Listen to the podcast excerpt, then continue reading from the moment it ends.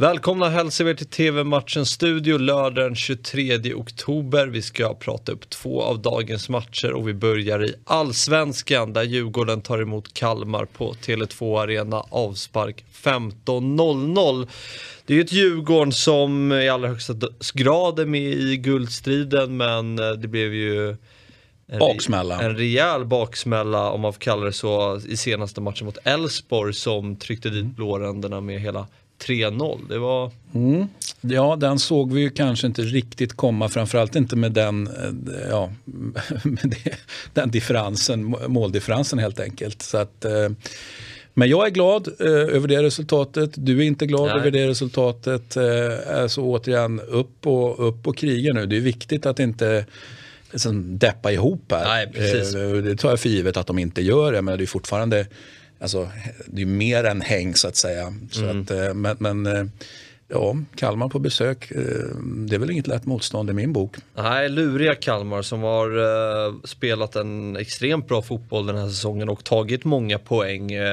Ligger där i, under övre halvan och Henrik Rydström har ju verkligen fått fart på det här laget och man har väldigt många bra spelare också som Oliver Berg, Jonathan Ring och sådär som har fått ett lyft i den här klubben. Så det här är en uh, väldigt lurig motståndare för att uh, det är ju sånt där lag det kan bli jobbigt att ha, så, ha på besök på hemmaplan också. För det är ett lag som kan rulla boll så det kan ju bli rätt mm. frustrerat bland uh, supporterna när man, inte, när man ser sitt lag inte få röra bollen på ett tag till exempel. Mm. Så, mm. Äh, lurig motståndare här uh, för Djurgården tror jag. Uh, vad, men vad tänker du?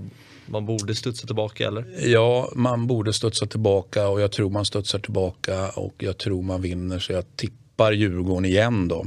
Mm. 15.00 startar matchen och Djurgården som ligger på en delad serieledning med, eller delad serieledning ska man inte säga, men samma poäng som Malmö FF, dock sämre målskillnad. Där finns det också AIK som har 44 poäng. Så det är tre lag på 44 poäng och Elfsborg på 42 poäng. Så det är tajt där uppe. Matchen startar 15.00 och ni ser den på Discovery+. Nu till kvällsmatchen i Premier League mellan Brighton och Manchester City som sparkar igång 18.30 det är ett Brighton som har överraskat så här långt men har två raka 0-0 matcher i bagaget mot ett Manchester City som eh, i veckan körde över Club Brygge i Champions League med 5-1 och eh, förra helgen vinst mot Burnley med 2-0.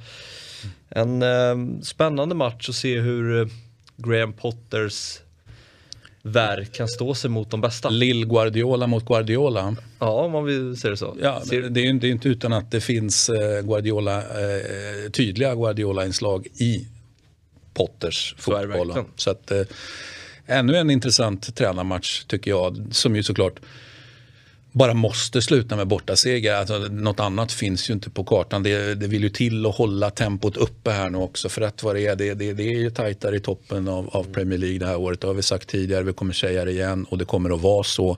Eh, då får man inte snubbla, även om Brighton borta inte är en lätt uppgift. Framförallt inte när man är i form. Så eh, ja, nej, snubbla finns inte.